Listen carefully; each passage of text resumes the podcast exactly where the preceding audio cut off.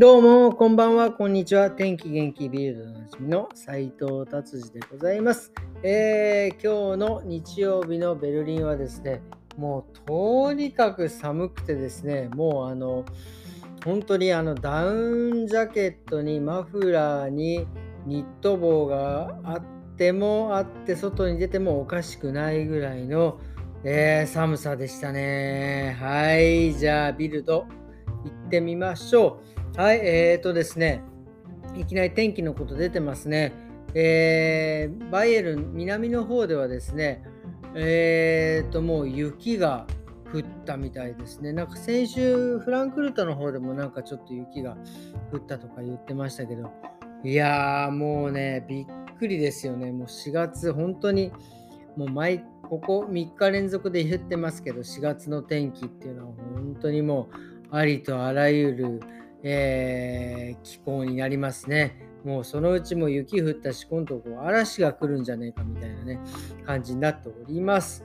はい、じゃあですね、次行ってみましょう。ビルドですね。えーとですねなんかあの面白いなと思ったのは、あの柔道柔道をやっているやってた女性がですね、万引き犯を捕まえてですね、取り押さえてえー、犯人捕まえたということですけど、このすごいですね、この柔道とか剣道とかっていう日本のそういうスポーツ、文化的なスポーツがですね、もう海外で、まあもちろんそのね、あのー、普及してる方がいらっしゃるんでしょうけど、もうこうやって結構もうメジャーになってるんですよね。なんかドイツでもその柔道の、えー、なんかなんかそんなんですね、小学校中学校ぐらいの方たちのですね、そのなんかトーナメントがあったりとかしてですね、僕も昔なんか柔道の大会ね、お客様の子供さんが柔道の大会出るっていうんで、ちょっとね興味本位で見に行ったら、ちゃんともうあのー、何今朝方名とかなんかこう、まあちょっとね言い方はなんかそのちょっとねあのドイツ風になってましたけど、なんか対お通しとか、まあそういう柔道の技、技があるんですけど、それがねもう普通にこうなんか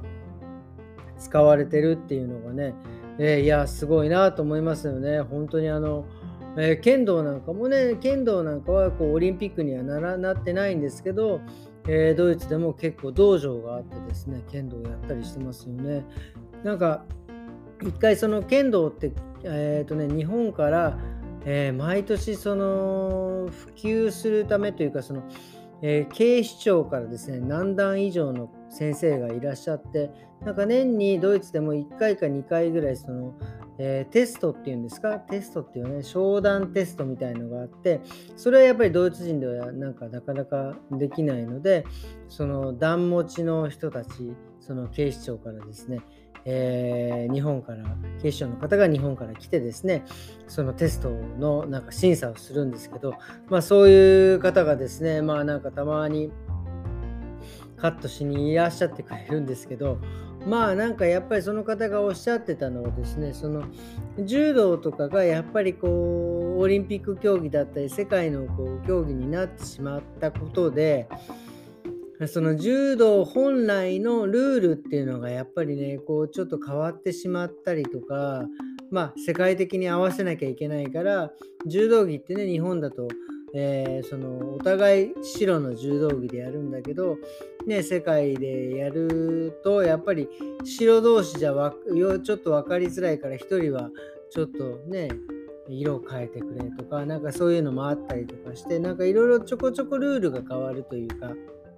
その本来のその武士道という意味でのなんかそういう武道の意味が変わってしまうというのでですね、えー、剣道は絶対まあ今のところですよ、将来は分かりませんが、今のところはそのいわゆるそのオリンピック競技だったりとか、そういう世界の競技にはしない、まあ、日本独自のルールで日本の、えー、武士道で、えー、ルールは変えないというようなえー、なんていうんですか感じでいるみたいですね。だからオリンピックには絶対ならないとおっしゃってましたね。まあ確かにオリ、ね、あの剣道ってまあ僕もね小学校はやらなかったな、中学校か高校のね体育の必須の授業でありましたけど、結局そのなんかその面とかごてとか言って、それと同時にそこに面を当てるっていう、なんていうんですか、そういうルール。例えば、なんか、例えばね、僕なんかそれですごい一回怒られたんですけど、中学校かなんか。面って言いながら、胴を打つとか、ごてを打つってのは、これもうダメなんですよね。このやっぱりその、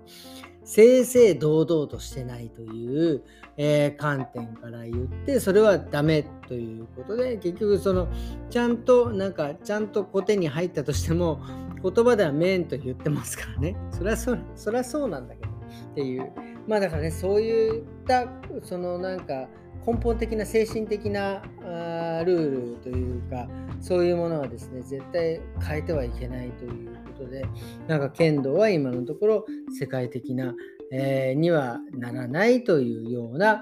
感じのことをですね、おっしゃっていました。はい、じゃあ次はですね、すいません、随分長くなってしまいました。次ビルド行ってみましょう。まあね、週末なんでね、まあそこそこ、まあいつも、いつも通りというか、まあ、サッカーの、ね、試合も今日はあんまり日曜日なのでないのかな。はいはいはいはいはい。えー、やっぱりあれですね、物価の上昇ですね。えー、最大、いわゆる、そのいわゆるレーベンス、そのなんか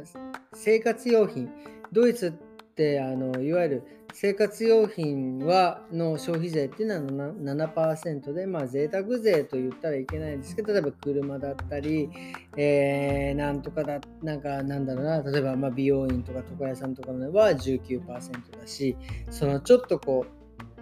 う、贅沢品と思われるものは じゅうきゅうパーセント なんですけど、えー、いわゆるその、いわゆる食料品とか、まあ今まで ななパーセント だったものがですね、まあ、消費税、ねえー、がかかるそのいわゆる生活に必需品っていうものがですね、物価がですね、それ税金じゃないですよ、物価のが最大 ごじゅうにパーセント まで上がるんじゃないかっていうふうに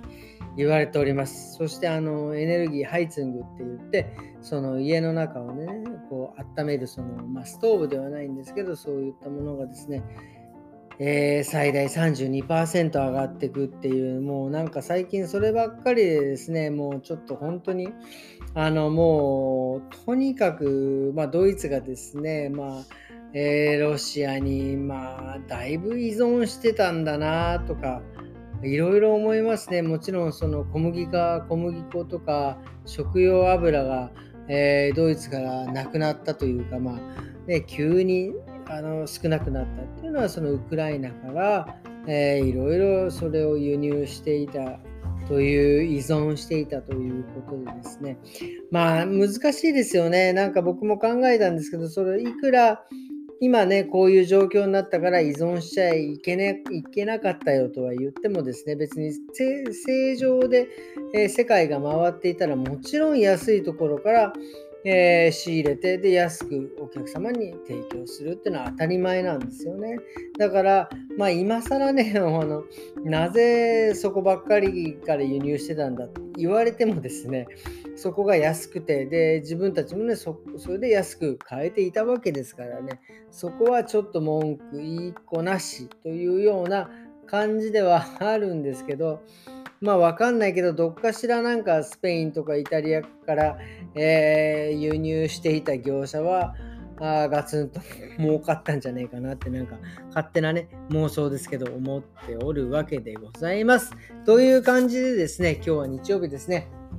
えー、明日からまたいっしゅうかんが始まります。まあドイツはですね、あのちなみにもう日曜日からいっしゅうかんが始まりますのでですね、もう今日から始まっているっていう、ちょっとね小ネタです。はい、ということで今日は終わりにしたいと思います。えー、どうもありがとうございました。それではまた明日よろしくお願いします。さようなら。